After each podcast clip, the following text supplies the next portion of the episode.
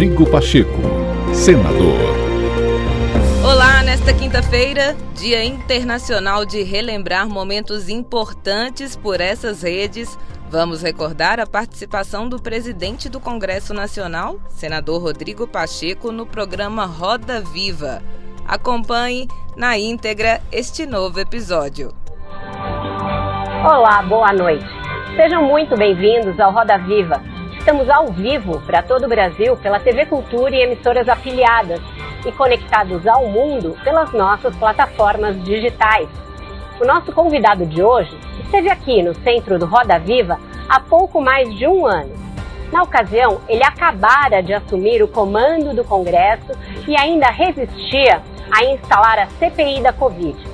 14 meses depois, a CPI revelou o descaso do governo para a compra de vacinas além da existência de um mercado paralelo para negociar imunizantes, desmontado graças ao trabalho dos senadores. Ainda assim, até hoje ninguém foi punido. No intervalo entre aquela entrevista e esta, também se agravou muito a crise institucional entre os poderes, graças à insistência do presidente Jair Bolsonaro em colocar em dúvida a segurança do processo eleitoral e envolver as Forças Armadas nesse jogo. A revelação da existência de um orçamento secreto que abastece deputados e senadores com emendas de forma pouco transparente também indispôs o Supremo e o Congresso, com o nosso entrevistado no centro da disputa.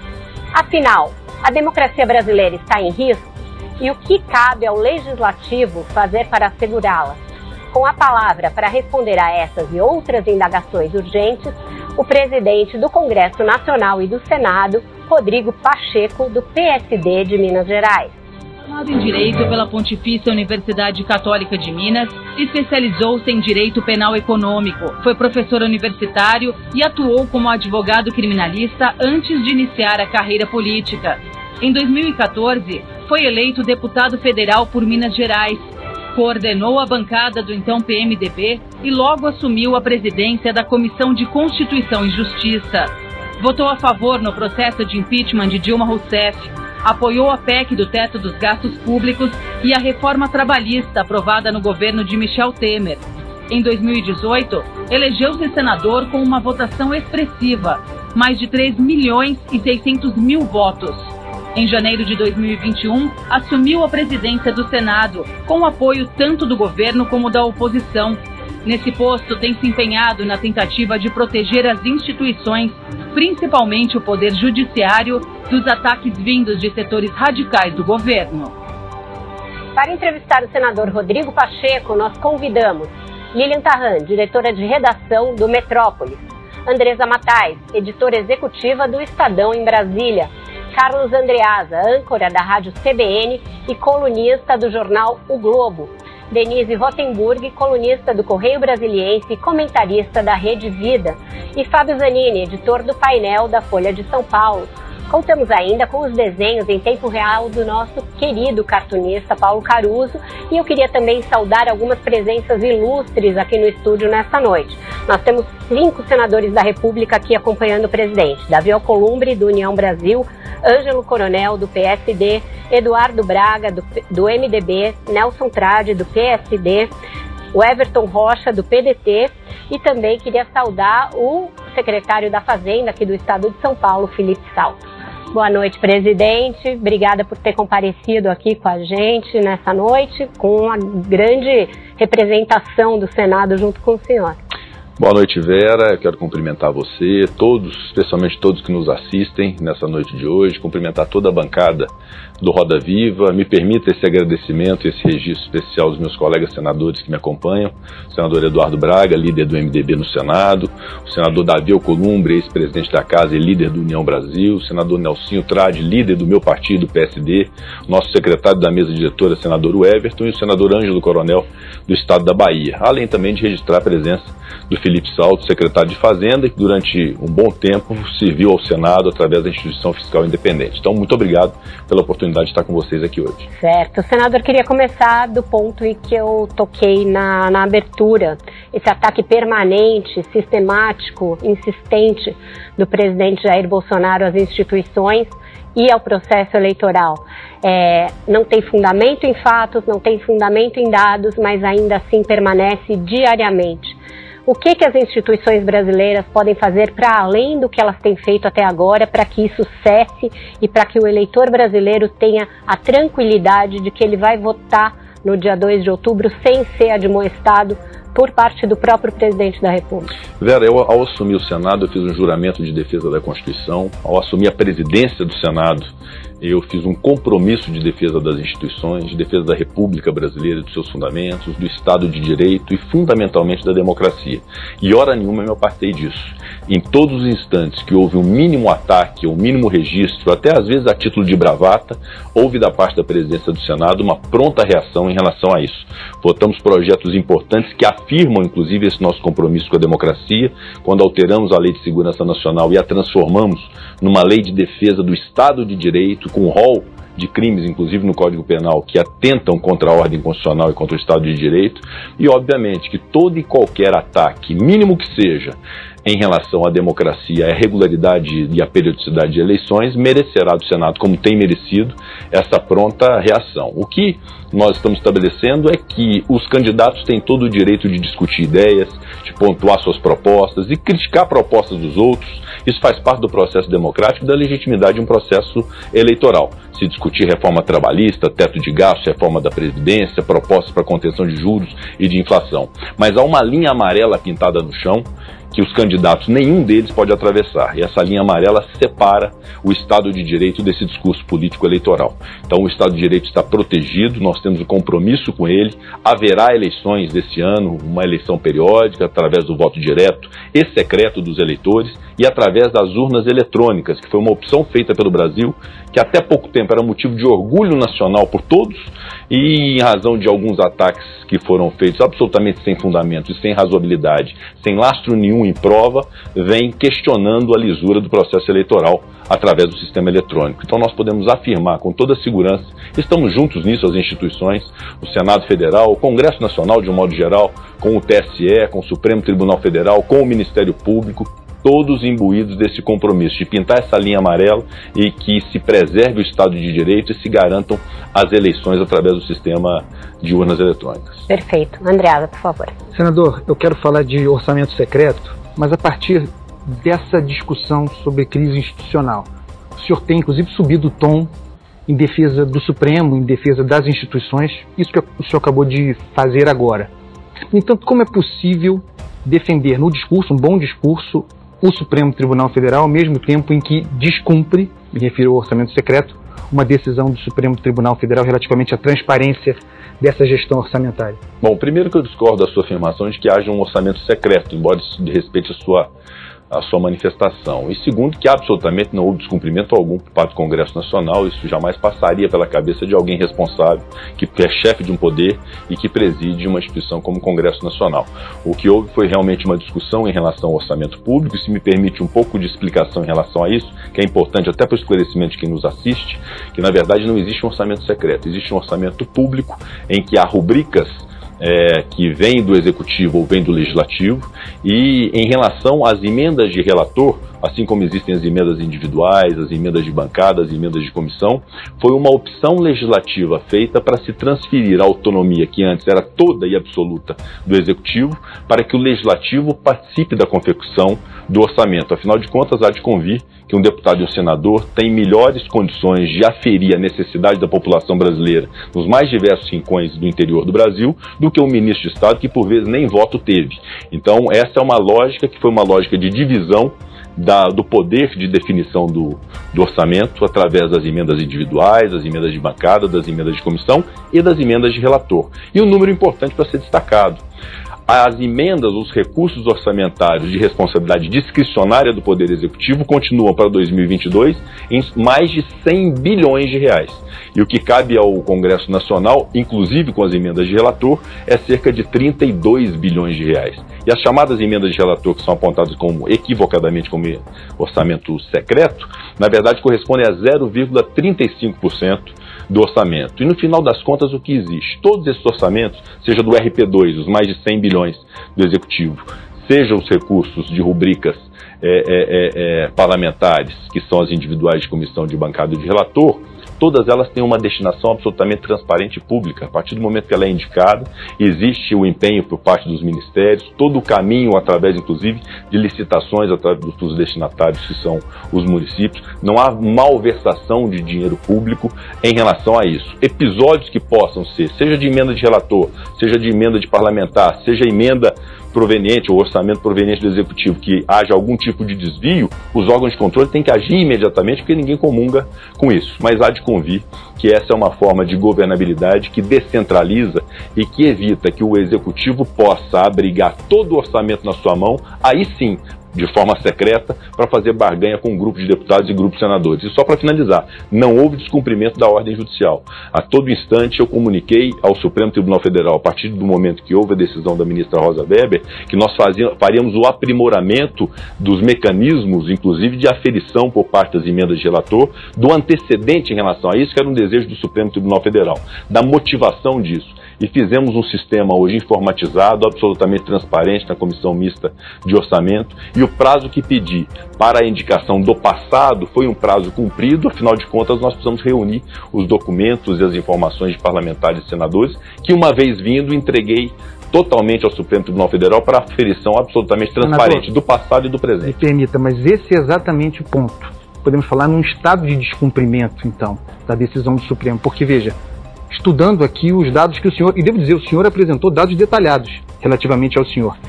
Não é o caso do Congresso de modo geral, mas dos 594 parlamentares, apenas 404 apresentaram. Do total de 36 bilhões empenhados 2020 e 2021 no que se chama de orçamento secreto, nessa lista que o senhor entregou, que o Congresso entregou, são apenas 11 bilhões, de modo que aquilo que foi determinado, pedido, determinado pelo Supremo, até agora não foi cumprido. Esse é o ponto. Sim, e só mais uma coisa, você... senador, desculpe, só o fato de você precisar esclarecer o passado já significa que ele não era transparente. Não, não, absolutamente.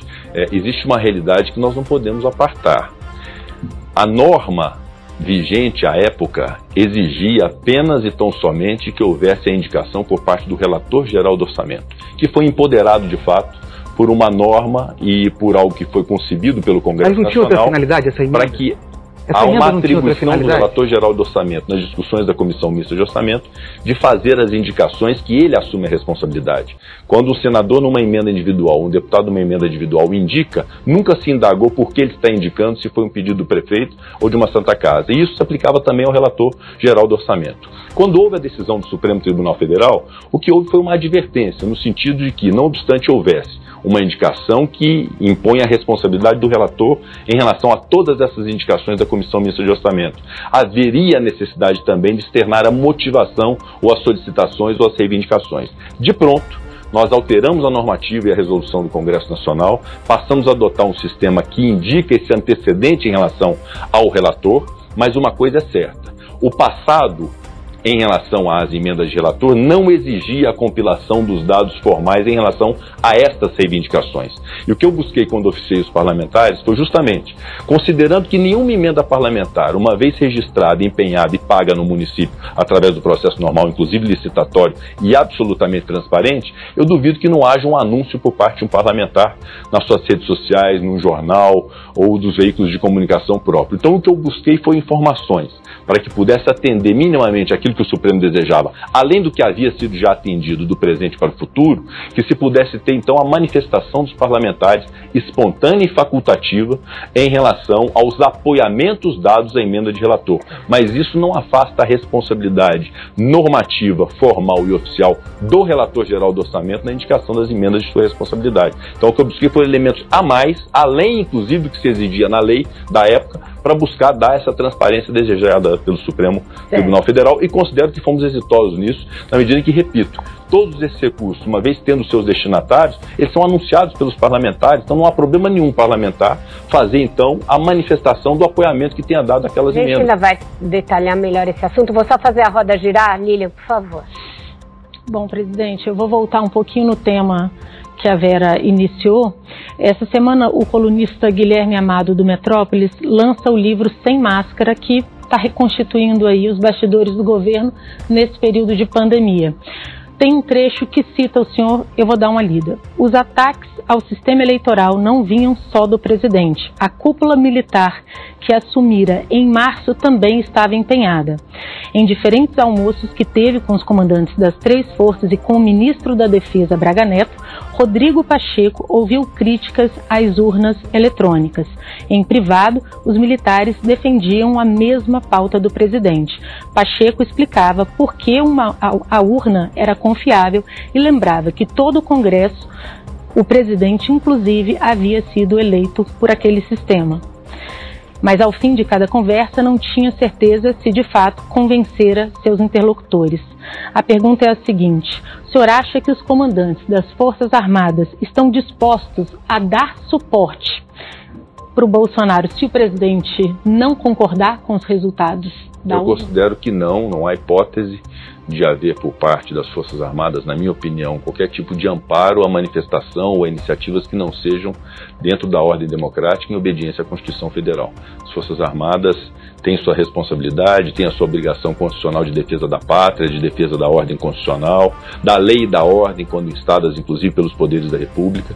E cumprimentando o Guilherme Amado pelo lançamento da obra, de fato, essa passagem, é, eu tive alguns encontros com, ora com o Exército, ora com a Aeronáutica, com a Marinha, com o Ministério da Defesa, em todos eles muito bem tratado, inclusive, uma relação muito cordial é, institucional mesmo da relação do diálogo maduro de ordem política, mas hora nenhuma houve da parte deles uma crítica veemente. O que talvez se aponte como crítica aí sejam dúvidas que de fato em alguns encontros, não só com forças armadas, mas encontros com diversas instituições, é, foram questionadas em relação ao funcionamento das urnas eletrônicas. Qual o grau de vulnerabilidade? Se haveria algum grau de vulnerabilidade, alguma possibilidade de fraude ou não? Que são dúvidas do seio da sociedade lançadas de fato por um movimento que visa é, deslegitimar e descredenciar as urnas eletrônicas, mas que em algum momento de fato foi uma dúvida geral por parte da sociedade não, quando se foi, né, qualquer presidente? tipo Nunca de... foi. Não, não, dúvida que eu digo, eu, a, a mim também não houve dúvida. Quer dizer, alguma dúvida que possa ser, para o leigo talvez, quando alguém lança com certa credibilidade dúvidas, é bom que se esclareça. E o que o TSE fez, no final das contas, ao lançar mão de uma comissão de transparência, ouvindo e tendo a participação de diversas instituições da sociedade civil e dos poderes constitucionais, foi a demonstração absoluta e cabal de que as urnas são absolutamente seguras, que elas estão offline, que elas eram é, apresentam um boletim chamada zerésima no início da votação e ao final elas têm então a computação de todos os votos daquela urna específica que, repito, está fora da rede, então ela não pode ser devassada a partir de um hacker ou coisa que o valha e que, além disso, a transmissão desses dados também basta haver uma conferência com aquilo que aqueles boletins individualmente de cada urna das 500 mil urnas que nós temos é absolutamente possível aferir a quantidade de votos pelo sistema mecânico, inclusive, com a contagem desses boletins. Então não há dúvida em relação à lisura das urnas eletrônicas. A partir do momento que houve um questionamento que foi suscitado, o TSE reagiu prontamente, as instituições contribuíram com o TSE nesse sentido, e eu considero que esse esclarecimento está próximo de ser pleno, e uma coisa é certa, inclusive pela posição firme do Congresso Nacional, de que haverá a votação pelo sistema eletrônico rechaçada a tese do voto impresso, uma coisa é certa, nós teremos as eleições pelo sistema eletrônico, e esse sistema eletrônico nos dará de forma fidedigna o resultado da vontade popular para cada um dos representantes eleitos. Denise.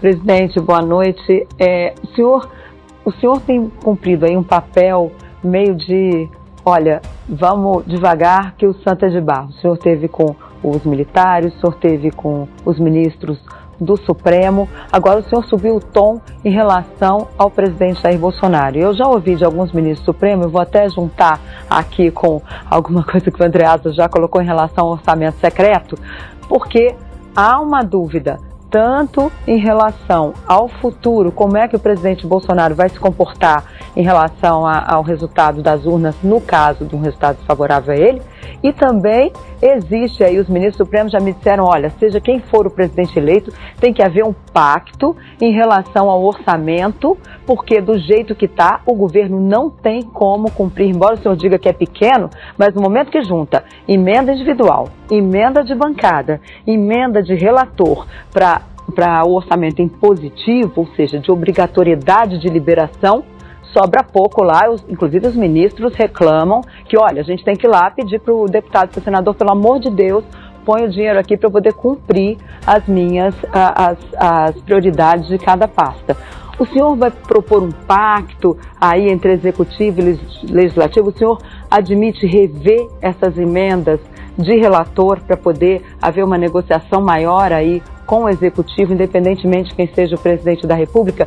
E o senhor se coloca também como o interlocutor nessa, nesse cenário de tensão que a gente vive hoje? Bom, a minha obrigação é, como presidente do Senado e do Congresso é de ser o interlocutor para todas as soluções, juntamente com outros, evidentemente. Eu não posso me furtar dessa obrigação de abertura ao diálogo, à ponderação, à moderação, à identificação de consensos. Esse é meu papel de forma inevitável, eu não vou fugir dele.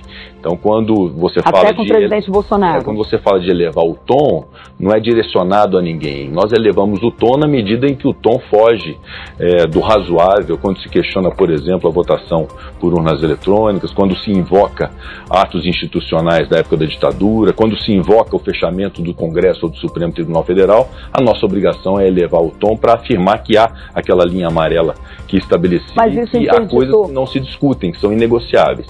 Então, esse é o papel papel, nós temos que buscar esse consenso. Você fala de um pacto. Eu acho que um pacto de boa convivência, um pacto republicano, de equilíbrio institucional, de equilíbrio entre os poderes é fundamental para o país. E para além dele, um pacto da sociedade em que as pessoas cuidem de si e dos outros também, que a gente tenha mais empatia, mais solidariedade, pare de brigar, porque esses exemplos nacionais têm levado para discussões de família, de vizinhos, de trabalho, relações muito conflituosas também, sobretudo quando se fala de política. Então nós precisamos de um pacto, porque nossos problemas de fato reais de desemprego, de fome, de miséria, de crise hídrica, de crise energética, é, são problemas que não se resolvem na controvérsia ou na briga. Então nós de fato precisamos de uma união no Brasil e essa responsabilidade dos poderes é uma responsabilidade que nós devemos sempre levar. Todo dia que a gente vai dormir, a gente pensar na responsabilidade que nós temos e quando acordar, ter toda a energia para poder buscar esses consensos, esses laços que unem o Brasil.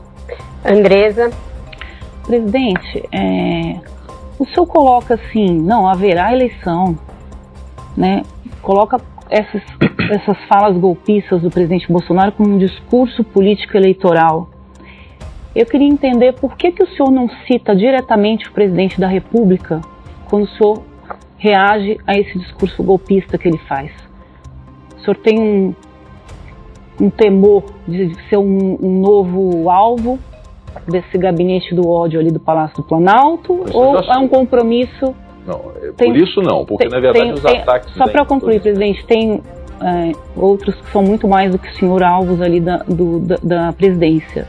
O senhor foi eleito presidente do Senado com o apoio também do, do presidente Bolsonaro. Então, queria entender, acho que é uma pergunta direta mesmo, porque é, é o que se fala muito com relação ao senhor.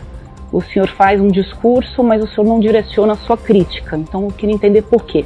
Porque o meu papel é com tese, com causas e não com pessoas. Eu não preciso direcionar nenhuma pessoa porque a minha defesa é institucional, de teses que o Senado tem que defender, de causas que o Senado tem que defender, que é a defesa da democracia, do Estado de Direito, do sistema de votação eletrônico, das eleições que são periódicas e acontecerão sim no Brasil. É esse o meu papel. Eu não preciso fulanizar, eu não preciso direcionar é, e criar arestas com nenhum tipo de instituição, nem com chefe de poder de nenhuma instituição. Se eu precisar criticar o presidente da República, eu assim o farei. E não será por receio que eu deixarei de fazer, porque os ataques que são feitos por essa militância digital que existe em torno do presidente já são direcionados a mim há muito tempo. Eu engano se eu dizer que eu não sou alvo. Eu sou, basta ver nas minhas redes sociais o quanto eu sou atacado, inclusive por não ter instaurado um processo de impeachment contra ministro do Supremo Tribunal Federal e não o fiz por consciência, por dever cidadão, por obediência constitucional, porque o impeachment não pode ser banalizado, nem do presidente da República, nem de ministro do Supremo Tribunal Federal. Então, o meu papel é de busca de consenso, é de manter o diálogo, por isso que eu mantenho esse diálogo permanente com os ministros de Estado, com o Supremo Tribunal Federal, com o Ministério Público, porque o nosso papel do Senado Federal, uma casa de quase 200 anos de história, que eu tenho a honra aos 45 anos de presidir, é a obrigação da moderação e da busca de consenso. Eu não preciso colocar lenha na fogueira para poder atrapalhar ainda mais o Brasil. Eu acho que de protagonistas do caos o Brasil já está cheio. Vou te pedir só para chamar o Zanini, só para a gente poder fechar a roda antes do intervalo, depois você pode voltar no assunto. Zanini, por favor. Boa noite, presidente. É, eu queria seguir nesse tema ainda, inevitavelmente, das urnas.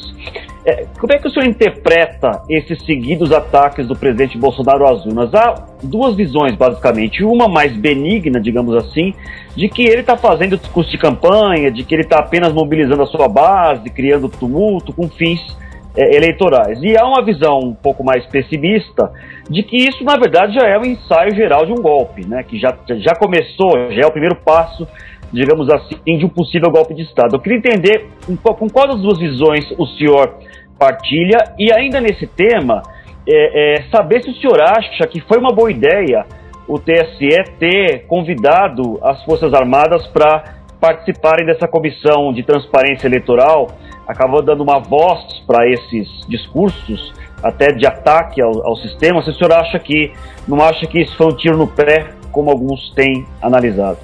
Bom, primeiramente é, é bom registrar e destacar que essa uh, discussão, o, o, o, esse questionamento do presidente Jair Bolsonaro em relação a urnas eletrônicas acontece desde quando ele é deputado federal. Eu fui deputado federal na mesma legislatura com ele, e eu me lembro de discursos e de posições dele muito veementes em relação à urna eletrônica, inclusive com emendas, salvo engano, de autoria dele, em propostas de emenda à Constituição, relativamente a voto impresso. Então, essa é uma causa que ele já defende antes de ser presidente da República.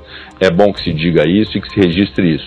Se hoje ela tem um viés também de questionamento da legitimidade do processo eleitoral com o intuito de se preparar algum discurso para justificar uma eventual derrota, isso é outra coisa. O nosso papel, na verdade, enquanto Senado Federal, os 81 senadores, deve ser o de afirmação da confiança na justiça eleitoral, no Tribunal Superior Eleitoral, enquanto no nosso poder legislativo haverá candidatos nessas eleições, enquanto o Poder Executivo tem candidatos, inclusive o próprio presidente da República, o Poder Judiciário é o poder, na ordem constitucional, a quem cabe cuidar das eleições e nós temos que confiar nisso. E não há dúvida alguma que seja palatável, que seja aferida como algum laço de, de verdade em relação as urnas eletrônicas. E o papel do TSE, desde quando houve esse questionamento, Vera, pelo próprio presidente da República, quando eu falei que isso pode instar a sociedade a uma reflexão ou uma dúvida, houve um papel do TSE de reação nisso, quando se criou a Comissão de Transparência, com participação do Senado, da Câmara, depois se incluiu também um representante do Congresso Nacional, já sob a gestão do ministro Faquim e a participação da sociedade, inclusive da Ordem dos Advogados do Brasil e de outras entidades. Então tem a participação das Forças Armadas, eu não vi nada de excepcional nisso também, ou que fosse incomum, ou que não fosse razoável. Então a participação das Forças Armadas dentro de um processo para se identificar e transmitir à sociedade a transparência e a lisura do processo eleitoral, eu considero que é algo que foi ou que deve ser enxergado como positivo. O que nós não podemos é permitir que instituições, instituições a essa altura, depois de tudo demonstrado, de como é que funciona todo o mecanismo da justiça eleitoral, ainda insistam em questionar é, urnas eletrônicas. Eu considero que nós devemos superar essa fase, virar essa página. O Congresso Nacional, que é o poder que representa o povo brasileiro de parlamentares eleitos, decidiu que o voto é eletrônico que não haverá voto impresso. Então, esta é a nossa realidade e, repito, absolutamente confiável para se definir os nossos candidatos, os nossos representantes nas eleições. Senador, o senhor é um jurista é, e tem uma boa análise da Constituição, interpretação da Constituição. Eu queria que o senhor me dissesse o que o senhor acha da análise e interpretação golpista da Constituição, segundo a qual o artigo 142 permitiria as Forças Armadas atuarem como uma espécie de poder moderador em caso de impasse institucional. Para dirimir de uma vez isso, as Forças Armadas não são o poder da República e não têm esse papel, certo? De fato, as Forças Armadas são chefiadas pelo Presidente da República. O artigo 142 da Constituição Federal disciplina as Forças Armadas e o papel dela de defesa da pátria, dos poderes constitucionais.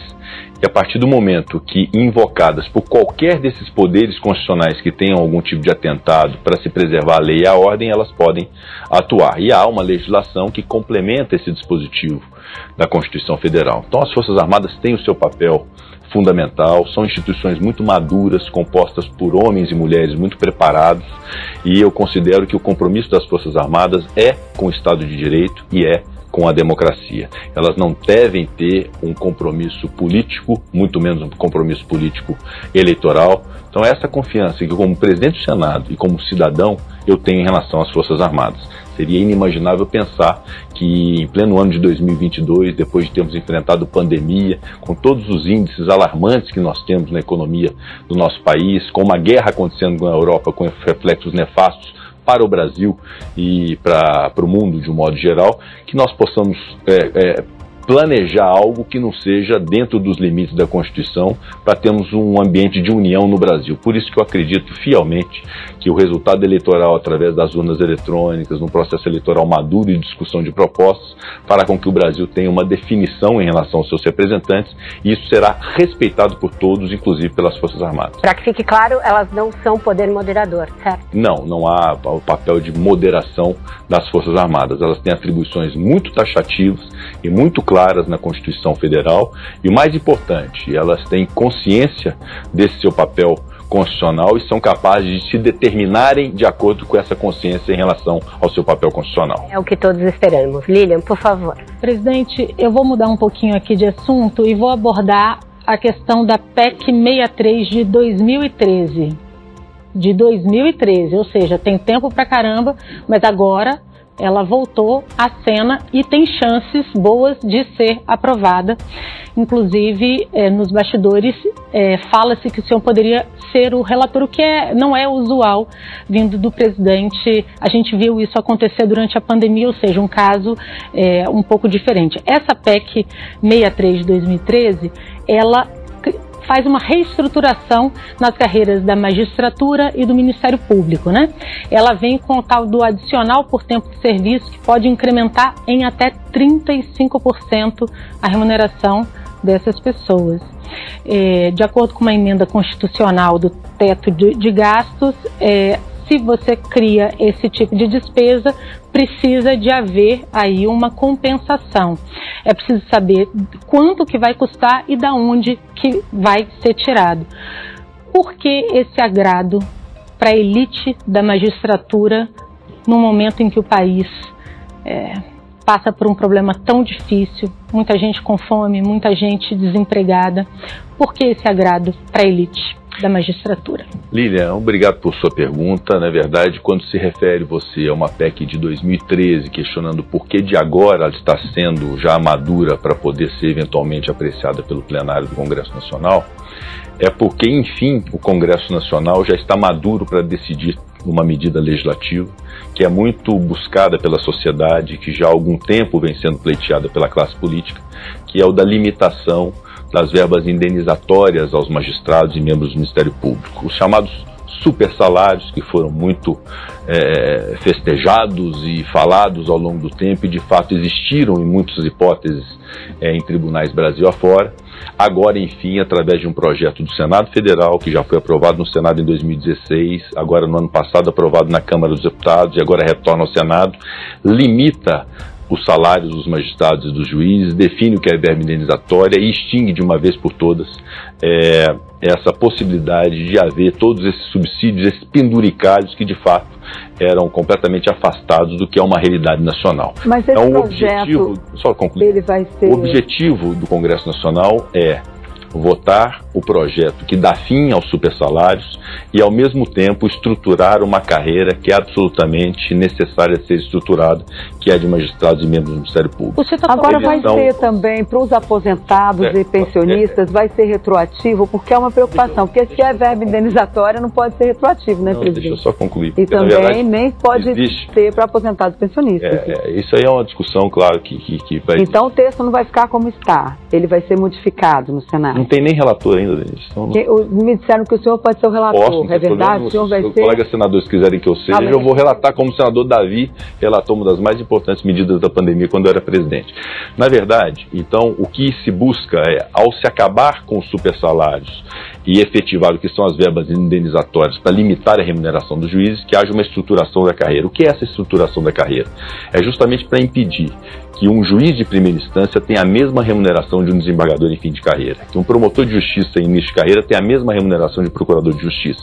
É muito melhor no orçamento do judiciário, no orçamento do Ministério Público, que são orçamentos definidos, então são orçamentos próprios, ao invés de se gastar com diárias, com penduricalhos, com auxílio livro, com auxílio não sei das quantas, se possa ter uma estruturação de carreira com a valorização do tempo de serviço. Nós não podemos jamais permitir o aviltamento dessas carreiras, que elas não sejam atrativas, que esses profissionais não tenham independência para poder julgar.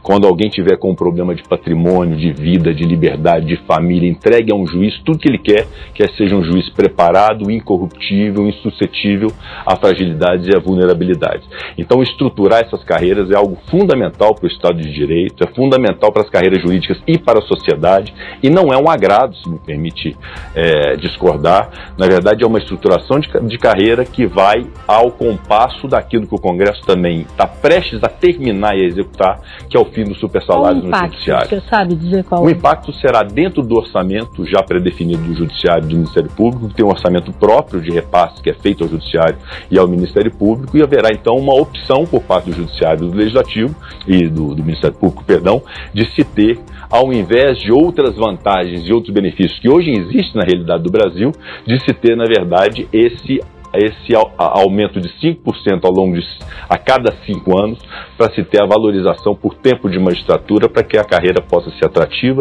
e que haja o estímulo desses profissionais no dia a dia da sua vocação de mudar de comarca, de evoluir em trânsito, de passar para desembargador, de ser promovido, de ter uma boa produtividade. Né? É, e aí com, aí com incremento salarial e remuneratório, ao invés de ter os penduricalhos todos que nós tínhamos antes e que ainda temos no Brasil, cortar isso tudo e ter o subsídio com a valorização pelo tempo de magistratura e tempo de Ministério Público, e até para compensar valer. essas carreiras em relação às privações que elas têm, de não ter outra fonte de remuneração, de não poder exercer qualquer outro tipo de atividade, de correrem risco dos mais variados na atividade que elas exercem. Então essa valorização pode ter absoluta convicção que essa valorização, juntamente com o fim dos supersalários, é algo muito bom para a sociedade e em termos de orçamento público de fonte de custeio, será dentro do próprio orçamento definido para o Judiciário e para o Ministério Público. Agora, tem alguns problemas nessa proposta, pelo menos alguns técnicos já me disseram o seguinte: olha, no momento em que essa proposta for aprovada, os aposentados e pensionistas vão passar a receber também isso que está sendo colocado aí, esse quinquênio que está sendo colocado a título de verba indenizatória.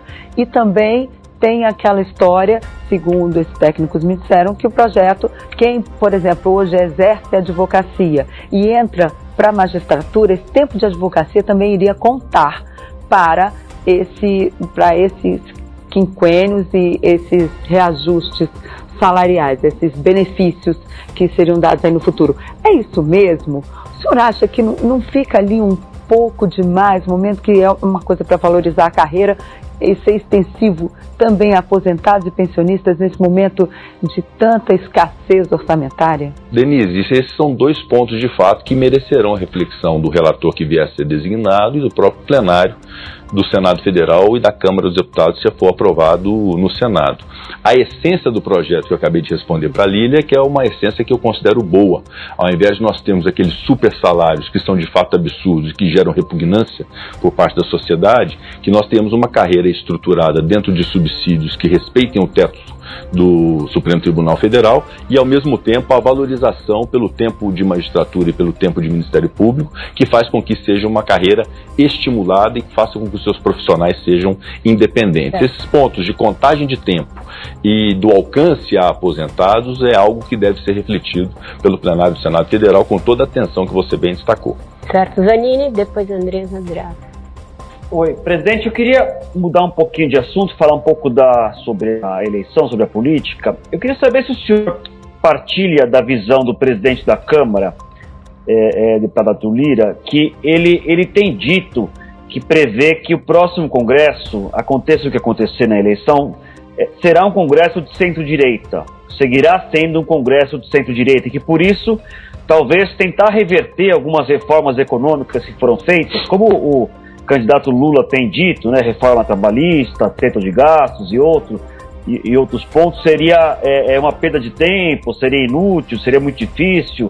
O senhor tem essa visão também de que o próximo Congresso seguirá sendo centro-direita e, e, com uma tendência é, reformista, por exemplo?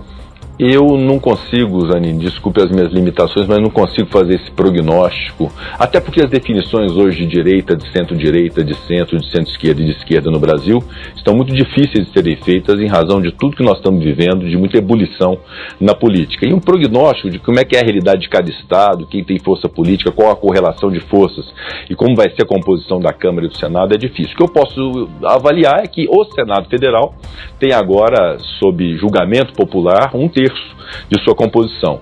Dois terços permanecem, salvo aqueles que vão disputar as eleições de governo Estado ou outras eleições. Então nós devemos manter um Senado Federal dentro do que é a composição hoje, dentro do, do, eh, do, que é a dinâmica atual do Senado Federal. Acho particularmente, numa reflexão que faço assim, é, muito branda e sem saber ainda do, do do que vai ser o resultado eleitoral dessas eleições para o Senado Federal, é que essas medidas de retrocesso, depois de nós termos aprovado no Brasil um teto de gastos que é expressão pura de responsabilidade fiscal, que deve ser obedecido e respeitado, uma reforma trabalhista, que é uma reforma trabalhista também que mudou a relação e a liberdade entre empregador e empregado, justamente para se gerar mais posições de emprego, uma reforma da Previdência, é, um marco legal do saneamento, autonomia do Banco Central, o, a lei da cabotagem, a lei das ferrovias, um novo, uma nova lei de sistema cambial, uma série de marcos legislativos que nós fizemos para proporcionar no Brasil estabilidade, previsibilidade e segurança jurídica, eu acho muito difícil que o Congresso e o Senado Federal, particularmente, concordem em ter retrocessos nessas medidas. O que não significa que nós não estaremos abertos ao diálogo, evidentemente estaremos, a boas ideias, inclusive, que sejam de aprimoramento, mas revogar esse trabalho de, vamos admitir, de oito anos para cá, que foi um trabalho de evolução legislativa, eu considero muito difícil do Senado assimilar e concordar com isso. Mas, repito, é uma casa madura, capaz de dialogar com o próximo presidente, seja quem for, dentro desse propósito de boas construções para o país. Esse é o nosso papel.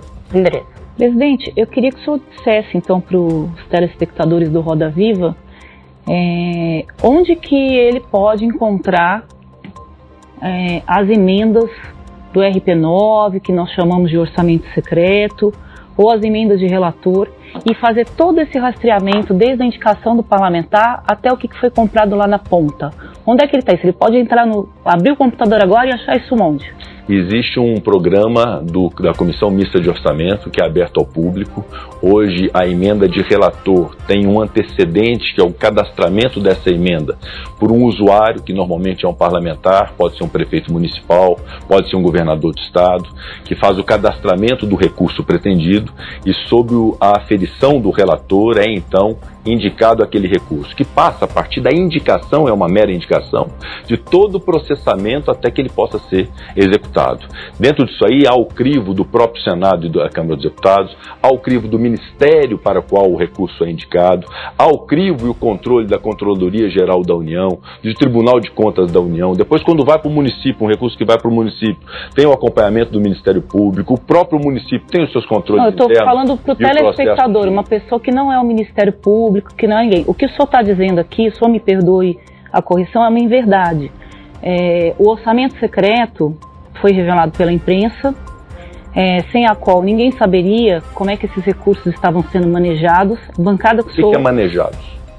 Manejado desde a indicação, a indicação do recurso. É saber, não há dúvida. A indicação do recurso. Sim. É, a bancada que ele se o senhor puder me deixar concluir, Sim, A indicação é do relator, é, o, que é manejado a indicação é do relator. Mas quem pede para o relator colocar esse dinheiro ali, direcionar para tal cidade, para o que que o chegou-se ao cúmulo de os deputados e senadores estarem, estarem é, indicando aos ministros o que, que eles deveriam comprar e o valor daquilo que deveria ser comprado, sem nenhum critério técnico. Então, hoje você tem cidades no Brasil que você tem mais trator do que gente, e a bancada que ele acompanha aqui, que o senhor veio acompanhado de senadores, todos foram beneficiados é, do orçamento secreto. Não tinha é, em nenhum momento o orçamento secreto beneficia os 513 deputados e 81 senadores. É, são, são verbas que são dadas apenas para políticos que têm algum relacionamento com o governo ou por algum rearranjo político ali dentro do Congresso. É, e por isso que nós chamamos de orçamento secreto, porque a sociedade não consegue acompanhar. E o Supremo Tribunal Federal reconheceu isso, tanto que pediu para que o senhor encaminhasse para o Supremo a lista desses é, políticos. Nesse sentido, o senhor que defende tanto a democracia, é, esse toma lá da cá, esse, essa relação entre executivo e legislativo, também não distorce a democracia Andresa, quando se faz isso por meio de recursos? Deixa ele responder. Andresa, me perdoe, mas a sua pergunta está recheada de premissas equivocadas. Me perdoa. É, não há a, o manejamento do recurso é absolutamente transparente, desde o momento que ele é indicado. Por isso que você me interrompeu, eu estava dizendo, ele perpassa e passa por uma série é, de instâncias até que seja destinada a, ao seu destinatário final, que é um município ou uma Santa Casa. Não houve por parte do Supremo Tribunal Federal nenhum tipo de ordem em sentido contrário. Inclusive, houve uma decisão da ministra Rosa Weber, que, uma vez feito o esclarecimento pelo Congresso Nacional, pegamos aquela decisão para poder aprimorar o sistema de informação através desse sistema que nós criamos no Congresso Nacional. Mas o orçamento rodou absolutamente dentro da normalidade com a participação agora de informações ao Supremo Tribunal Federal, não houve nenhuma interrupção nisso. Mas chegou a paralisar, né, presidente, o repasse dessas emendas. É, mas logo revogou, porque houve esclarecimentos pelo Senado Federal e um reconhecimento pelo, pelo Não, houve o compromisso Nacional, do Senado que queria divulgar os nomes, Nacional. não o esclarecimento, não, não, não, presidente. Não, vá tá... direto, eu apresento os documentos, houve, na verdade, o um compromisso de modificação da resolução para que houvesse, então, o estabelecimento do programa que se identificasse o antecedente da emenda por parte do relator. E em relação relação ao passado, quando não havia norma no sentido contrário, eu disse que buscaria informações junto aos parlamentares, primeiro aos relatores, depois aos parlamentares, mas só né, para concluir. Então não houve da parte do Supremo Tribunal Federal também uma ordem de paralisação. E o mais importante, quando você, Andresa, disse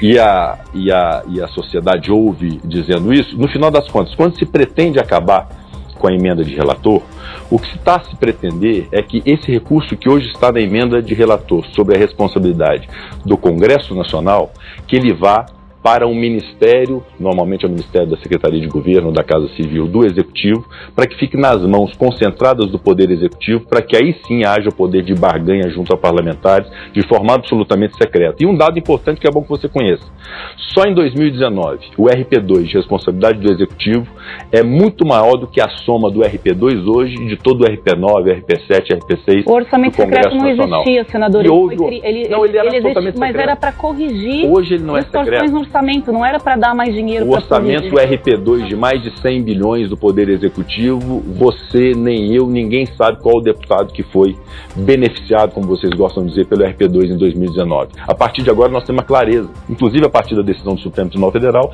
que aquela emenda indicada por um relator tem alguém que a apoie, que é um parlamentar. Porque Isso a imprensa trouxe a público, senão ele seria secreto até hoje. Ainda orçamento secreto. O Supremo suspendeu a movimentação da emenda do relator. Houve uma demanda, um ajuste para que, em um determinado tempo, um prazo, se apresentasse os dados. Com base nesse acordo, o, a verba foi liberada, o movimento foi liberado. Isso é o que a história traz e está dado. Tá. Você me permite só, ponto, não, só, apenas só uma, formular só, só uma, um parêntese? Na verdade, não houve um acordo, não fiz acordo com o Supremo Tribunal Federal. Eu fiz uma manifestação à ministra Rosa Weber, no sentido de que nós Isso. modificaríamos o sistema e de fato modificamos para o resto de 2021. E em relação ao passado, muito embora não houvesse a obrigação legal, que nós buscaríamos informações que pudessem então, indicar os apoiamentos. Mas esse é o ponto, senador. Esse é o ponto. Acordo não seja um, não é a boa palavra, mas de fato houve um compromisso do senhor, um prazo para entregar esse conteúdo.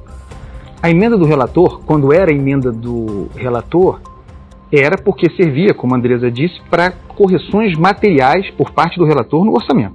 Essa era a emenda do relator. De 2020 para cá, houve uma perversão no uso disso. Daí surgindo o que nós chamamos de orçamento secreto, porque é impossível identificar. E o senhor acaba de provar que é impossível na manifestação que mandou ao Supremo Tribunal Federal, no conjunto que mandou. São 594 parlamentares o senhor, por isso eu chamo de estado de descumprimento de uma decisão judicial, o senhor apresentou, não é culpa do senhor, o senhor recebeu 404 respostas, algumas muito detalhadas, como a do senhor, outras feitas de qualquer maneira. Dos 36 bilhões, vou repetir esse dado aqui, empenhados em emendas do relator, a sociedade só sabe e o Congresso só consegue informar a sociedade o apadrinhamento de 11 bilhões. Isso, isso é o dado da realidade com base no que o senhor ofereceu. O senhor, com transparência, é difícil fazer ranking, porque alguns apresentaram, outros não. Então seria injusto fazer um ranking. Em 2020, o senhor não teve, segundo suas declarações, emenda de relator, orçamento secreto. O senhor era um senador, não era presidente do Senado. Em 2021, na condição de presidente do Senado, o senhor vai para as cabeças dessas indicações, desses apadrinhamentos. Antes era o senador Davi Alcolumbre. Não está dado aí também, para além da falta de transparência, o elemento de arbitrariedade, o poder de, destinando, controlando destinação de orçamento da União? Não, eu insisto na resposta que dei, Carlos Andreasa. É, não há nenhum tipo de mal feito nisso, não há tipo de inversão, ou você usou uma expressão em relação à perversão. O que eu estou vendo é uma demonização da atividade político-parlamentar em prestígio ao que vocês próprios estão pregando de algo que seja secreto dentro do Poder Executivo. Na verdade, o RP2, que são mais de 100 bilhões de reais, você nunca se preocupou em saber para onde ele foi destinado e qual parlamentar Pre teve a Preocupação permanente aqui Não, é difícil. O RP2 nunca houve por Mas parte. é mais fácil saber o RP2 do que o RP9. Não é. O RP2 é a discricionariedade do executivo e a reivindicação do parlamentar para o RP2, ela não é exigida pela lei que haja qualquer tipo de registro. Mas não mudou? Hoje nós não. O, o, Não, o do RP2 relator não. não era, não era O que mudou foi o orçamento? RP9 que você está questionando e demonizando, que nós mudamos a partir da decisão do Supremo Tribunal Federal, para darmos ali, além do que é a indicação do relator, o que antecede essa indicação, que é o cadastramento por um parlamentar, é absolutamente legítimo o parlamentar pretender para o seu estado e para suas bases eleitorais a solução na saúde, na educação, na pavimentação, numa ponte, etc. Você se refere a mim pessoalmente. Se eu não conseguir ajudar meus municípios de Minas Gerais, 853, como eu gostaria em 2020, eu me limitei às emendas individuais, de bancária e de comissão, e não participei das emendas de relator, talvez tenha sido uma falha minha como parlamentar. Eu devia ter exigido a minha participação nas emendas de relator e poder contribuir com o relator geral do orçamento da Agora época para que ser- houvesse a indicação. Em 2021, já como presidente do Senado Federal, identificando a legitimidade disso, a necessidade para os meu- meus municípios de Minas Gerais e para o meu estado, eu considero que estou com a consciência absolutamente tranquila que o papel do parlamentar é justamente esse. Porque, diferentemente de um ministro de Estado que está em Brasília, ou do próprio presidente da República, que é humanamente poss- impossível conhecer a realidade de todos os estados, de todos os municípios, nós parlamentares estamos no dia a dia recebendo prefeito, recebendo vereador, recebendo deputado estadual, deputado federal, para poder cuidar desses municípios. E se a rubrica do parlamentar através da emenda de relator, ou da emenda individual, ou da emenda de comissão e da emenda de bancada, existem no ordenamento jurídico, é perfeitamente possível ser usado dentro da legitimidade. Se algum tipo de desvio de recurso público, seja em qualquer uma dessas rubricas, ou no RP2, ou qualquer R que exista eh, na República, que se pune, que se identifique os responsáveis, mas não se criminalize a política e a capacidade, a legitimidade de um parlamentar levar recursos para os seus municípios, para as suas bases, porque isso realmente seria o assassinato da política no Brasil. Presidente, o senhor já disse considerar imprópria, ou pelo menos estranha, a concessão da graça presidencial ao deputado Daniel Silveira, mas desde o início reconheceu que essa é uma prerrogativa do presidente e que pouco pode ser feito para isso. Porém, é, o senhor fala em rever essa legislação e limitar os casos em que essa graça ou indulto individual pode ser concedido. Eu queria saber quando isso vai ser feito, com que grau de prioridade, de que maneira, e se o senhor vê dentro do ordenamento jurídico outros casos em que pode haver brechas para um mau uso de uma lei, de uma norma, de alguma coisa que esteja abrigada pela Constituição, mas para corroer a própria democracia. Bom, primeiro que é muito importante frisar e que a sociedade tenha essa compreensão que o papel de julgar em razão de um crime é do Poder Judiciário. É a Justiça Penal que julga, processa, julga, aplica uma pena dentro da dose a partir das circunstâncias do caso concreto.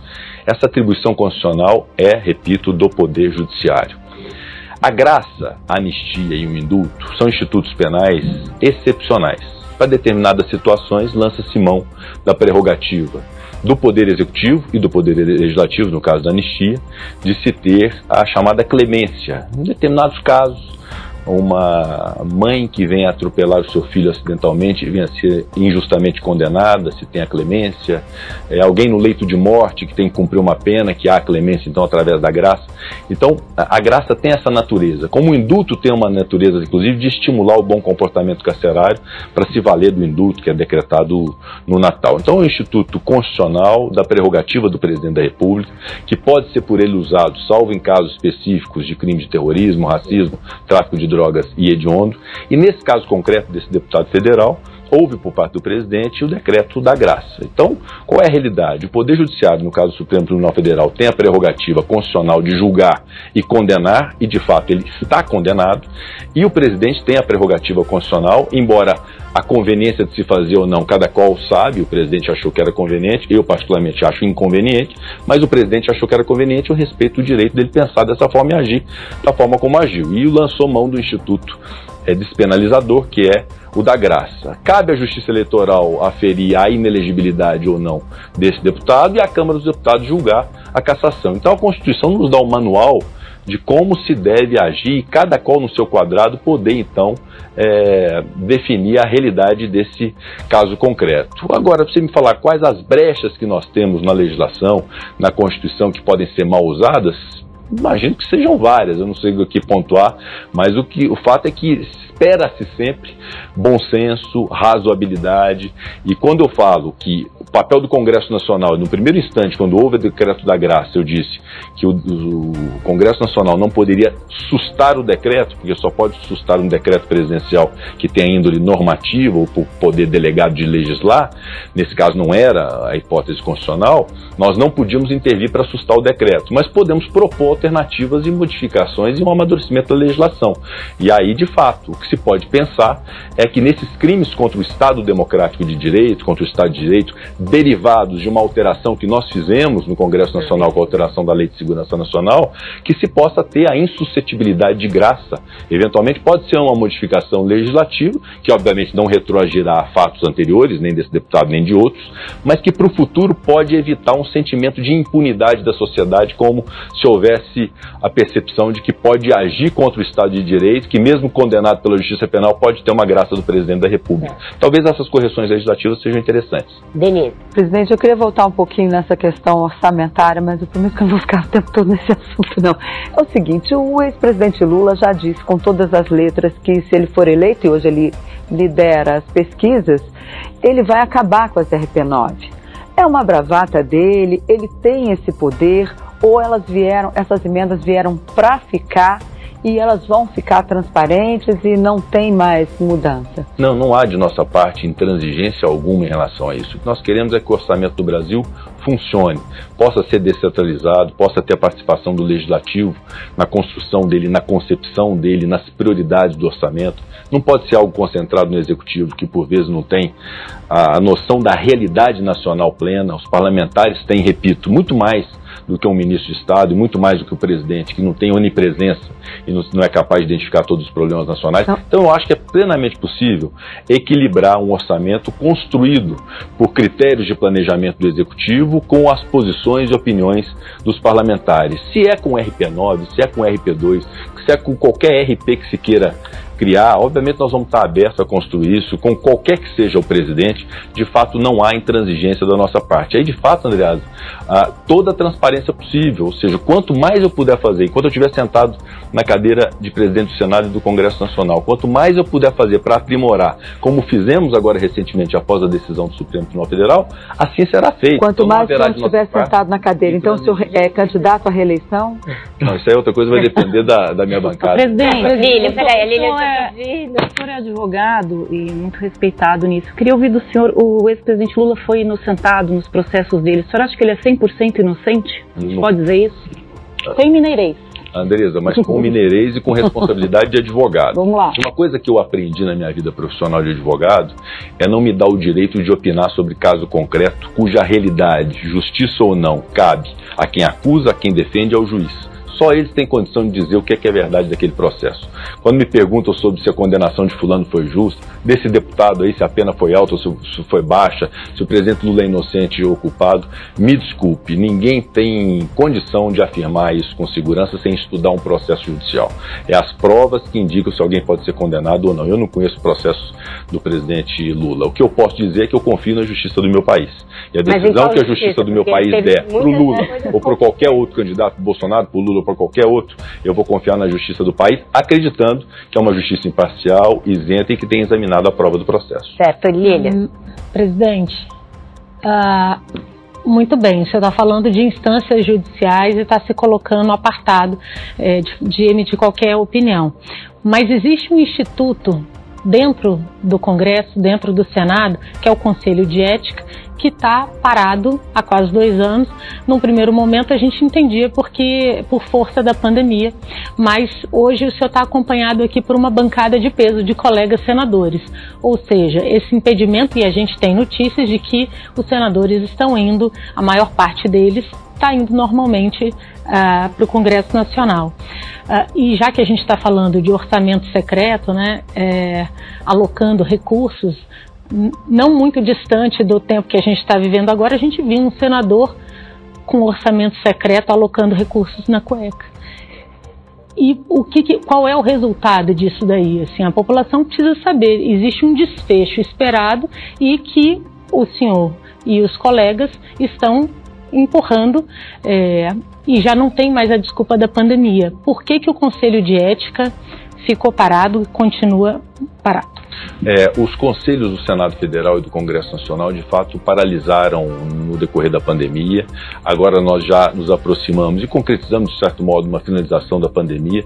Muito embora para chegar aqui na TV Cultura nós tivemos que fazer testes, usar máscara, só tirei a máscara agora, nós ainda vivemos o estado de vigilância e não podemos arrefecer isso, porque na China, inclusive, agora o um novo surto, então nós temos que manter vigilância em relação a pandemia e nos cuidar. Mas, de fato, não pode ser esse o motivo para o não funcionamento mais dos conselhos do Senado Federal. Nós reativaremos os conselhos, inclusive o Conselho de Ética. O Conselho de Ética tem uma especificidade que o seu presidente, o senador Jaime Campos, do estado do Mato Grosso, agora está licenciado por um período, retornará em breve, tão logo o senador Jaime Campos, tem respeito a ele, retorne, nós vamos fazer a instalação do Conselho de Ética no Senado Federal, que é muito importante. Não só essa representação em relação a esse fato que você pontuou, quanto a um senador especificamente, mas que todas as representações possam ter um desfecho, que seja um desfecho equilibrado, com o devido processo legal, dentro da razoabilidade, sem populismo, garantindo-se a ampla defesa e contraditório para todos os senadores, porque nós não podemos presumir culpa, nós temos que presumir sempre é a inocência, é isso que determina a Constituição. E aí, no âmbito do processo, ter a aferição sobre culpabilidade ou não. E nós vamos cuidar disso. Senador, orçamento secreto. É. Eu já falei aqui sobre o que eu considero um estado de desobediência a uma decisão do Supremo Tribunal Federal relativamente à transparência. Vou repetir os dados aqui que eu acho. Já são, sabemos os dados, não, eles são pergunta, materialmente não, importantes. Os 36 bilhões empenhados, 2020 2021, 11 bilhões tornados públicos. Eu quero entender, retomando a minha primeira pergunta, o senhor considera que cumpriu a determinação do Supremo Tribunal Federal relativamente à transparência desse, dessas emendas do relator 2020 e 2021? Bom, uma outra aferição importante também de ser feita, Andreasa, não é só a da identificação da origem do relator e de quem tem antecedido, mas também da destinação do recurso. Se você for no interior do Brasil, você vai ver esse recurso alocado em hospital, em escola, em ponte, em asfalto, com pessoas que sofrem muito, que precisaram desse recurso, que inclusive salvou o governo em muitos momentos aí para poder ter é, os recursos necessários para as realizações de políticas públicas. Eu considero que desde o primeiro instante, quando houve a decisão do Supremo Tribunal Federal da ministra Rosa Weber, e que nós explicamos exatamente como é a dinâmica da emenda de relator, que atribuía, sim, até então, uma responsabilidade exclusiva ao relator dessa indicação, a partir das informações que ele coleta como alguém empoderado para essa definição na Comissão Mista de Orçamento. É, desde aquele momento, nós cumprimos a decisão do Supremo Tribunal Federal, inclusive fazendo as modificações necessárias da norma nossa do Congresso Nacional para se atender aquilo que o Supremo reclamava como uma advertência para as emendas de relator, ou seja, além da indicação do relator, que assume a responsabilidade por essa indicação, ter também aquilo que motiva o relator a fazê-lo. E isso está feito, implementado, informado ao Supremo Tribunal Federal desde o primeiro instante Estamos inteiramente à disposição para identificar e rastrear uma a uma dessas emendas parlamentares, para identificar a finalidade social e a aplicação delas. Se houver qualquer tipo de desvio em relação a isso, nós, da presidência do Senado, seremos o primeiro a pontuar os órgãos de controle para que haja a apuração, mas o fato é que a norma até então concebida impunha ao relator a indicação, assim como impõe ao parlamentar a indicação das emendas individuais e não se exige dos parlamentares nas emendas individuais que ele rastreie ou lastreie aquela emenda que ele está indicando com o ofício de um prefeito ou de uma Santa Casa. É. Hoje a emenda de relator tem essa realidade. E em relação ao passado, o que eu busquei fazer como presidente do Senado, diante da não obrigação legal de se ter a individualização e a motivação do relator, que foi instar os deputados, os senadores, para aqueles que tenham apoiado as emendas de relator, que tenham divulgado nas suas bases eleitorais através de rede social, de pronunciamentos, de discursos políticos, essas emendas, que pudessem se manifestar em relação ao apoiamento dado, algo que é de fato facultativo, ficar a critério espontâneo do parlamentar indicar ou não. O parlamentar, como não há obrigação legal de fazer, ele acabou, alguns decidindo não apresentar qualquer tipo de manifestação à presidência do Congresso. Nacional. Isso está dado direito a eles. O príncipe está informado minuto, gente. Federal. Está informado o Supremo Tribunal Federal o passado, o presente e o futuro programado com absoluta transparência, que é o que todos Mas o princípio da transparência não impõe isso? O princípio constitucional da transparência não impõe, independente claro, de regulamentação. E nós atendemos perfeitamente. O princípio da transparência hoje está absolutamente prevalecido pela decisão do Supremo, pelas posições tomadas pelo Congresso Nacional. E em relação ao passado, o que a decisão do Supremo nos serviu foi justamente esse aprimoramento, que não indica que tinha nada errado antes mas que era preciso de fato cuidar desse, dessa demonstração plena do que é a motivação do relator. Isso está feito, nós Obrigada. já cumprimos isso e está informado o Supremo Tribunal Federal. Vou chamar para nossa conversa o Fábio Zanini. Presidente, eu queria perguntar sobre a eleição. O seu partido, PSD, é talvez a noiva mais cobiçada nesse momento, porque é um partido que está solto, ensaiou algumas candidaturas presidenciais, inclusive a sua, não deu certo mas é um partido com tempo de CV razoável, com é, fundo eleitoral bastante robusto também, com palanques estaduais interessantes, e é um partido que por enquanto não se decidiu com relação à disputa presidencial. Eu queria perguntar para o senhor é, é, qual é a sua defesa nesse momento, se o senhor acha que o PSD deve Acho que caiu, mas já deu para entender. Como vai o PSD, né? Bom, é, o PSD é um partido de 10 anos de existência, então é um partido muito jovem ainda, que, que já contribui e vai contribuir muito ainda com o Brasil, tem excelentes quadros em todos os níveis, bons governadores, bons prefeitos, uma boa bancada de deputados e senadores. É, e a diretriz do partido do ano passado era ter uma candidatura própria. Isso foi feito no encontro nacional do PSD em Brasília. Afirmamos como item 1 das diretrizes do partido a candidatura própria. Essa diretriz permanece. Naturalmente que o PSD sempre mantém viva a chama da possibilidade de uma candidatura própria. É bem verdade que a essa altura do campeonato, com essa polarização das eleições indicada pelas pesquisas. A situação fica, evidentemente, muito difícil de se ter uma candidatura própria, não obstante, haja essa diretriz. Então, o caminho do partido hoje, pontuado pelo presidente Gilberto Kassab e pela executiva, ou é alguma coligação ou é a liberação das bancadas e seus filiados, suas composições nos estados, para o apoio que quiser dar aos candidatos que se apresentam. Então são as opções que a Executiva Nacional, que o presidente Gilberto Kassab é, tomarão no momento certo, eu espero que seja breve, para que haja um posicionamento do partido nessas eleições. O que, que o senhor vê essa dificuldade é, de de se estabelecer uma candidatura que quebre essa polarização entre Lula e Bolsonaro? Por que, que não há esse apetite por parte dos partidos em lançar candidatos competitivos?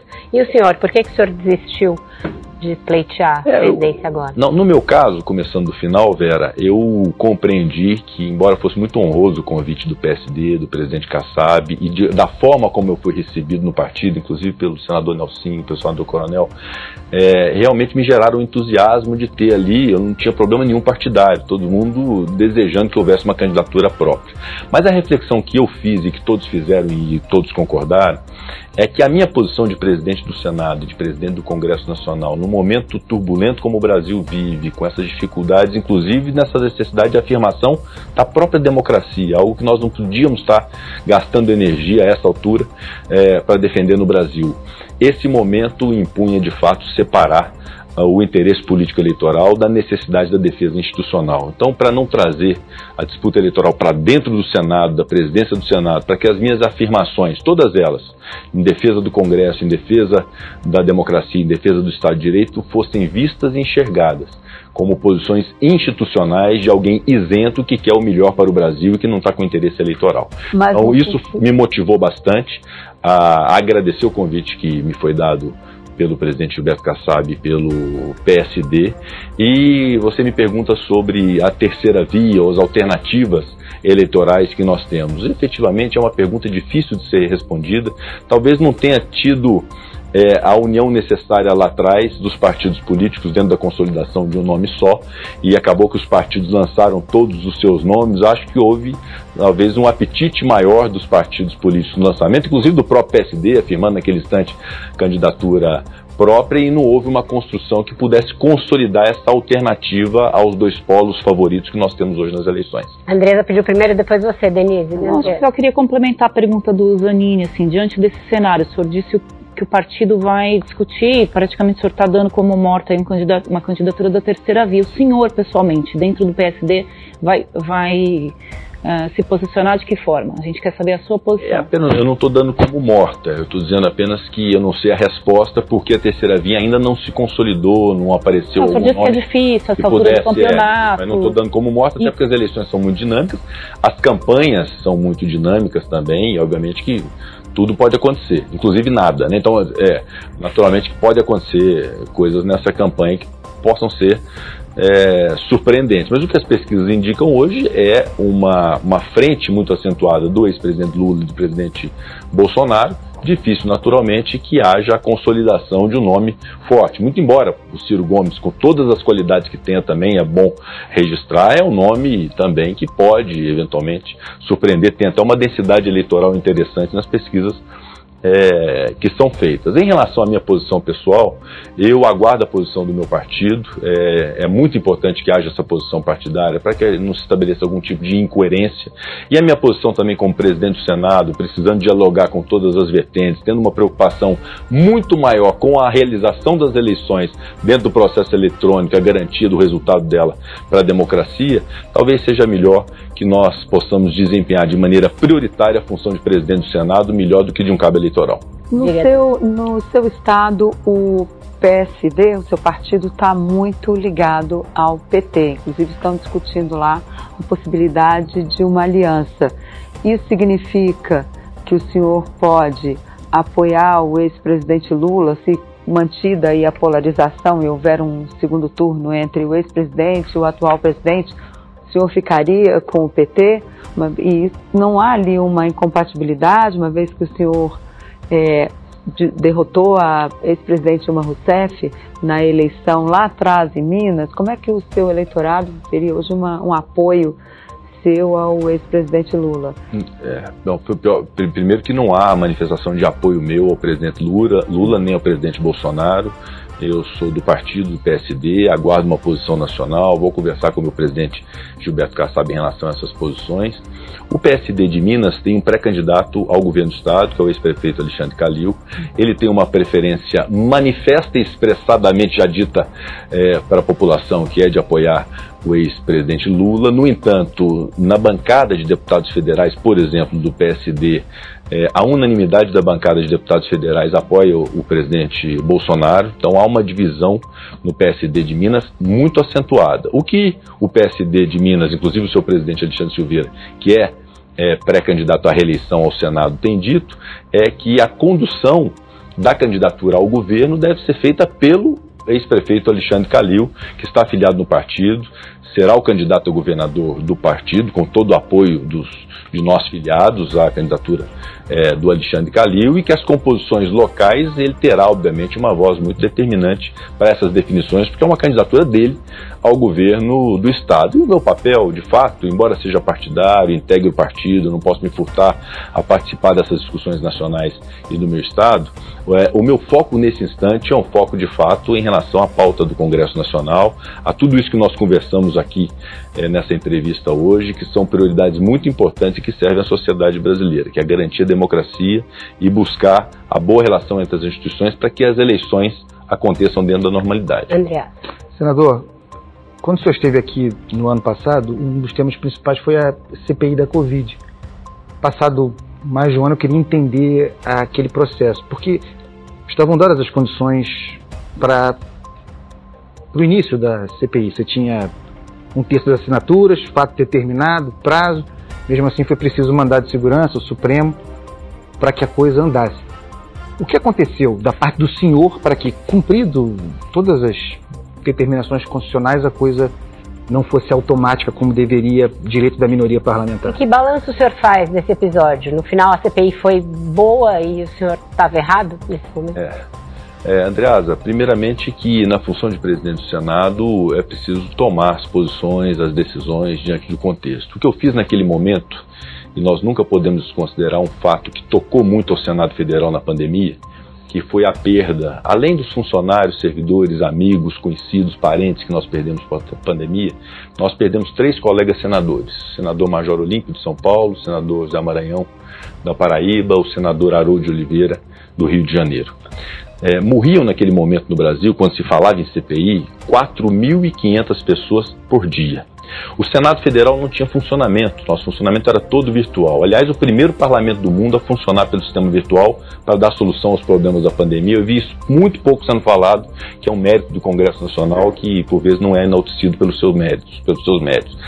Mas naquele momento, é, a opção foi de, considerando todas essas circunstâncias, entendendo que uma CPI poderia inclusive gerar uma insegurança jurídica para compra de vacinas, para compra de insumos, faltava remédio de sedação para gente entubada em CTI, a minha opção foi não indeferir a CPI. É o que eu dizia para aqueles que, inclusive o senador Randolfo Rodrigues, era o autor da proposição original, é que ela seria instalada, mas ela teria um momento para ser instalada quando tivéssemos condições físicas de fazer a CPI no Senado Federal. Mas nesse ínterim, o Supremo Tribunal Federal, numa decisão do ministro Luiz Roberto Barroso, decidiu pela instalação, justamente por essas considerações que você acabou de dizer, os requisitos para uma CPI, que eu reconheço e que eu nunca neguei, e eu cumpri imediatamente a decisão do Supremo Tribunal Federal, muito embora com ela, em razão das circunstâncias de fato, eu não concordasse. Ela seria instalada, não seria naquele momento, mas seria instalada. Em relação ao que foi o mérito dela, eu reconheço o bom mérito que a CPI proporcionou é, para o país no esclarecimento de fatos até então obscuros. Houve, inclusive, fatos que, na continuidade do enfrentamento da pandemia, foram úteis, inclusive, para instar o Poder Executivo a melhores ações em relação à pandemia.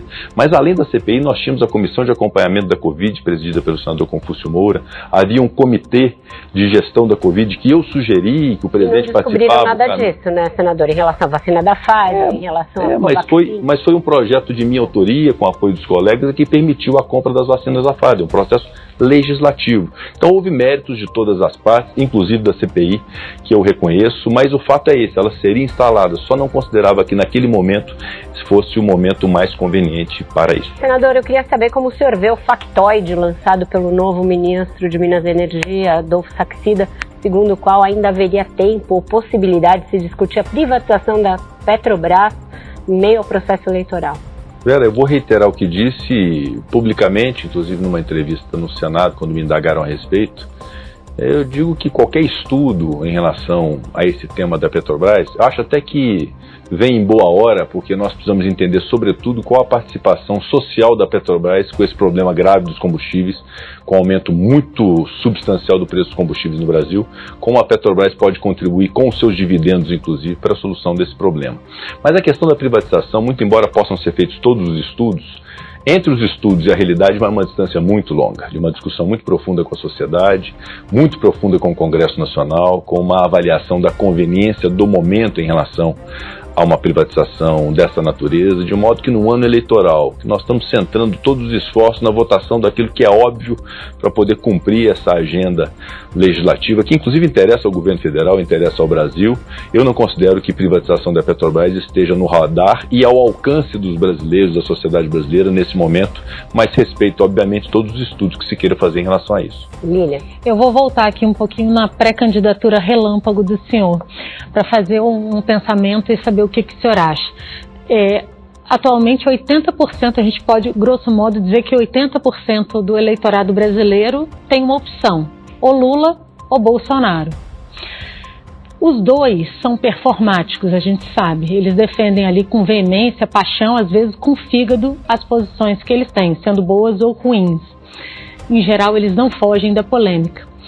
O senhor acha que num Brasil que cada vez mais o eleitorado está ligado em candidato performático, um perfil como o do senhor, mais moderado, mais discreto, um dia vai ter condição, vai ter competitividade para poder liderar o país? Lília, inteligente sua pergunta. Eu acho que pode ser que aconteça. De fato, hoje eu tenho absoluto respeito à vontade do eleitor. Se o eleitor hoje procura um candidato mais performático, mais incisivo, mais conflituoso, com posições que por vezes atacam a posição do outro, eu respeito a vontade do eleitor.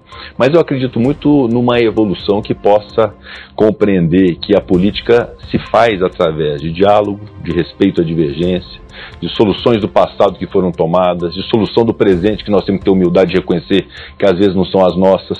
Né? É muito melhor você copiar algo que está dando certo do que querer inventar algo ruim ou algo pior. Então, essa política madura do diálogo, da moderação, da ponderação, do menor populismo e de mais eficiência, eu acho que em algum momento pode ter espaço sim, a sociedade e o eleitor enxergar que essa é uma alternativa para a gente ter um país estável e quando a gente tiver estabilidade institucional, estabilidade nas posições de todos os agentes, seja o presidente do Senado, presidente da Câmara, presidente do Supremo, presidente da República, é, todo mundo convergindo para o objetivo comum, que dessa forma nós vamos conseguir conter a inflação, reduzir dos dois dígitos como ela está hoje, reduzir a taxa de juros que está hoje em dois dígitos, reduzir o desemprego que está hoje também em dois dígitos, acabar com crise energética e crise hídrica, porque nós vamos fazer um planejamento no país, um planejamento a partir de um, de um diálogo que seja franco e aberto. Então eu acredito muito, e acho que pratico isso na presidência do Senado, inclusive, essa forma de conduzir que permite ter o diálogo com todas as bancadas, das mais diferentes frentes, assim como trato com o líder do governo, quando havia o líder do governo, ainda não há um líder formalizado, trato também com o líder da oposição e o líder da minoria, prestígio a todos, o diálogo e soluções comuns. Cito sempre o exemplo da lei das vacinas, que foi de minha autoria, mas foi uma construção coletiva, que dela fizeram parte o líder da oposição, Randolfo Rodrigues, e o filho do presidente, senador Flávio Flávio Bolsonaro sentados numa mesa para poder discutir o caminho para a solução daquela lei de é. vacinas. Então acho que essa é a maturidade política que é o melhor caminho para o Brasil e em algum momento a gente pode ter essa evolução. Certo, Zanini. Presidente, é, de novo, é, pela enésima vez, termina uma legislatura sem que a reforma tributária sonhada, defendida, almejada há décadas, a reforma tributária seja feita.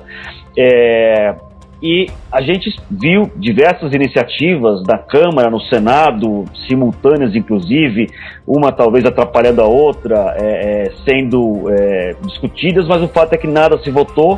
E mesmo um projeto mais simples, como a reforma do imposto de renda, também não, não foi votado pelo Senado, foi aprovado pela Câmara, ficou é, empacado no Senado. Eu queria perguntar para o senhor por que, que o senhor não conseguiu liderar essa reforma tributária, essa discussão, e se é uma frustração do senhor, e por que, que essa reforma tributária, de novo, não vai sair ao final de uma legislatura? Nanine, é, primeiro, como diz no ditado popular, o jogo só acaba quando termina, né? Então a gente tem ainda perspectivas, expectativas em relação à reforma tributária. Vamos reconhecer uma coisa, que diferentemente da reforma trabalhista, que tinha uma clareza do que precisava ser feito, e da reforma da Previdência, que era algo até matemático, considerando o aumento da expectativa de vida, a correção também das contribuições previdenciárias, a reforma tributária ela tem uma, uma característica muito diferente de todas elas. Ela não tem convergência, ela diverge. A reforma da Previdência é, diverge entendimentos o tempo inteiro, seja entre o público e o privado, dentro do público, divergência entre União, Estados e municípios, dentro do privado, divergência entre setor de indústria, agronegócio, serviços e daí vai. Então, não é uma reforma fácil. O que você fala da reforma do imposto de renda, eu considero que não é uma reforma tributária. É uma modificação da lei do imposto de renda, que foi votada na Câmara, está no Senado Federal, sob a relatoria do senador Ângelo Coronel, que está aqui presente. Nós temos uma perspectiva de uma análise do que é a essência desse projeto, que é a redução da carga da pessoa jurídica para a fixação da tributação sobre dividendos. Essa é uma possibilidade concreta de se avançar, fora todas aquelas outras questões que encheram muito, na minha opinião, o projeto de imposto de renda, mas que é um amadurecimento que o Senado está fazendo. E a reforma, que verdadeiramente eu acredito, é a reforma ampla que está materializada na proposta de emenda à Constituição 110, sob a relatoria do senador Roberto Rocha, na Comissão de Constituição e Justiça do Senado. Essa sim cria um imposto único subnacional, um imposto único federal, simplifica, desburocratiza, dá uma clareza para os investimentos, é, inclusive internacionais, no sistema tributário que seja rígido, né, que seja transparente, seja claro. Então, eu acredito muito nessa PEC 110, sabemos as dificuldades da, do ano eleitoral, mas eu acredito na concretização dela no Senado e também no amadurecimento da Câmara dos Deputados. Será de fato uma grande entrega, seja nessa legislatura, seja na outra legislatura, mas é uma entrega necessária à sociedade brasileira, eu acredito muito. Presidente, está todo mundo endividado. As empresas, os contribuintes. Ao invés do Senado se dedicar a criar novo penduricalho para juízes, por que, que não vota o refis? O Senado já votou o refis, Andresa. Você precisa se informar nisso. O Senado já votou o refis. É um projeto. Estou falando do refis para as pessoas físicas, presidente. Só precisa se informar disso também. Não, não. Já foi votado o refis e o help das pequenas e microempresas. Os dois projetos foram votados pelo Senado foi para a Câmara dos Deputados, está na Câmara próximo de ser votado o refis. O HELP já foi votado e já está em vigência, inclusive. Inclusive, nós conseguimos a prorrogação da adesão das pequenas e microempresas. Então, essa é uma evolução. O Senado já se desincumbiu da questão do refis, que nós compreendemos como importante para a sociedade brasileira, mas aí, de fato, o Congresso Nacional ainda não entregou, porque a Câmara está no seu momento de avaliação. Eu acredito que Não há nenhuma discussão para o refis faça... entrar em um projeto via Senado. Pode, é uma alternativa possível se Essa a Câmara discussão está colocada, presidente. Você está me dizendo que isso não estava em discussão, mas está colocado. Então, não, o Senado já votou o refis. Eu entendi.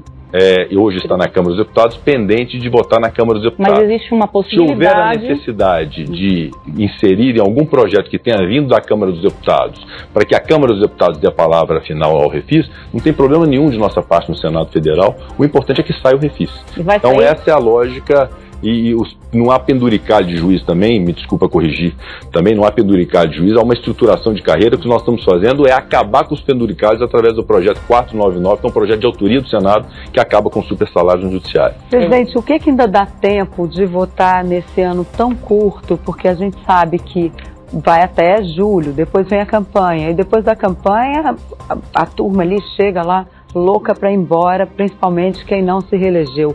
Lá atrás, quando o senhor veio aqui a primeira vez, o desafio era o auxílio emergencial. Qual é o grande desafio agora para fechar 2022 em termos legislativos. É, e o desafio do auxílio emergencial, que só foi permitido com a PEC emergencial de autoria do Senado, e depois o Auxílio Brasil, que só foi possível também com a solução dada na PEC dos precatórios, dentro de uma construção política também, de muito diálogo do Congresso Nacional com o governo federal. Então, muitas entregas foram feitas, há uma produtividade muito acentuada é, do Senado Federal nesses últimos, nesse último ano, nesses últimos meses, nos últimos tempos para cá, realmente uma produtividade acentuada mesmo é, na pandemia. Então eu acredito na reforma tributária aprovada na Comissão de Constituição e Justiça, acredito num projeto de imposto de renda que possa fazer o básico da redução da alíquota de imposto de renda de pessoa jurídica e da contribuição social sobre o lucro líquido das empresas, uma redução da pessoa jurídica com o estabelecimento da tributação sobre a distribuição de dividendos, limitando aquelas faixas de isenção para não atingir e sacrificar especialmente a classe média. Acredito na votação do Código eleitoral, acredito nas modificações inerentes a essa questão da graça e do indulto, que eu acho que é importante, inclusive para as eleições, para que não se gere um sentimento da, da, sociedade de que pode atentar contra o Estado de Direito e que ficarão impunes. Então, eu acho que ainda nós temos até o momento das eleições com boas e importantes entregas a serem feitas pelo Senado Federal. Não paramos de trabalhar, há hoje uma produtividade grande, muito em função, a gente busca pontualidade, sessões às terças, quartas, quintas-feiras, o trabalho, inclusive, segunda e sexta nas sessões de debate, nas sessões temáticas. Então, o Senado tem trabalhado muito, essa é a nossa é. intenção, trabalhar até o momento em que nas eleições, de fato, há um arrefecimento e a gente volta logo após as eleições. André. Senador, capitalização da Eletrobras. Eu, eu li o projeto, estudei, eu considero o projeto ruim, muito mexido, caro, caro para nós, sociedade. Mas isso à parte, a capitalização sai esse ano? Eu acredito que sim, estava pendente, acho que para amanhã, uma decisão do Tribunal de Contas da União houve um pedido de vista do ministro Vital do Rego em relação ao processo de capitalização da Eletrobras. O Congresso Nacional já se pronunciou a respeito disso, respeitando, obviamente, as críticas ao projeto, mas a necessidade de tornar a Eletrobras competitiva, de ser capitalizada, de reservar a Golden Share e as prerrogativas da União nas decisões estratégicas da empresa. Essa decisão foi tomada pelo Congresso Nacional, aguardamos a sua efetivação, porque nós do Congresso Nacional a consideramos importantes, importante para o Brasil. E agora, pendente de fato, romper essa etapa do Tribunal de Contas da União, acredito que possa ser efetivada assim nesse ano a capitalização da Eletrobras. Presidente, o senhor manifestou aqui durante todo o programa o seu compromisso com a manutenção da democracia e disse acreditar que as Forças Armadas também irão no mesmo caminho. Queria ouvir do senhor se o senhor tem é, certeza do compromisso dessa defesa, se ela for necessária, é, por parte da Procuradoria-Geral da República e por parte do seu parceiro, presidente da Câmara, deputado Arthur Lira. Eu não tenho dúvidas que sim. É, tanto o presidente da Câmara, Arthur Lira, quanto o Procurador-Geral da República, o Dr. Augusto Aras, é, são homens maduros, experimentados, chefiam seus respectivas, suas respectivas instituições com é, é, uma boa aceitação, inclusive de seus pares. Então eu acredito, é, não há dúvida alguma, do compromisso de cada um deles com a defesa da democracia. Aliás, o presidente Arthur Lira, é, diga-se de passagem, quando foi firme naquela posição em relação ao voto impresso, deu uma demonstração do respeito às urnas eletrônicas, do sistema de votação eletrônico e sempre afirma essa confiança dele no processo eleitoral e nas eleições. Cada qual faz ao seu modo, mas o que eu tenho muita tranquilidade, muita segurança, e nós temos que nos manter vigilantes, evidentemente, nisso, Vera, é desse amadurecimento da democracia brasileira, que é uma democracia jovem, mas que foi já assimilada pela sociedade, está assimilada pelas instituições.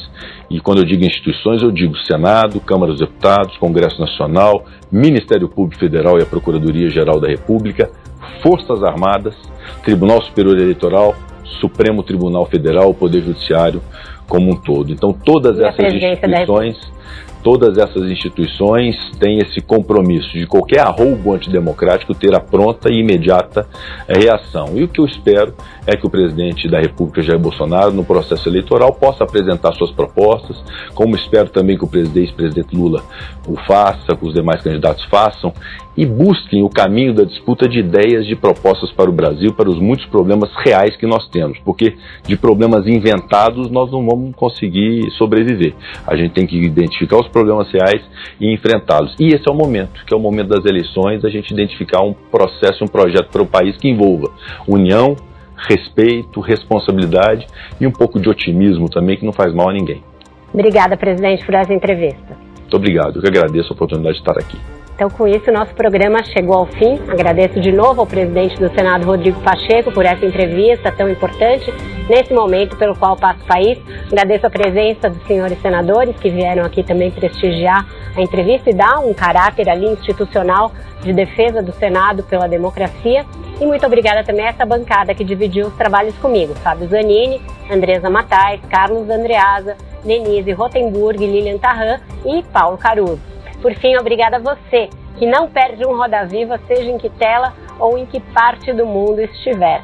A democracia é um bem muito precioso que o Brasil custou a retomar, desde que nos foi solapada em 1964. Foi um caminho lento, tortuoso, sombrio muitas vezes, mas que não admite retrocessos e nem concessões. Os dados e os fatos comprovam a segurança e a eficácia do sistema eletrônico de votação brasileiro, que é reconhecido internacionalmente.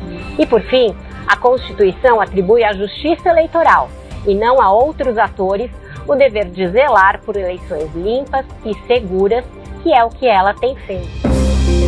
Rodrigo Pacheco, senador.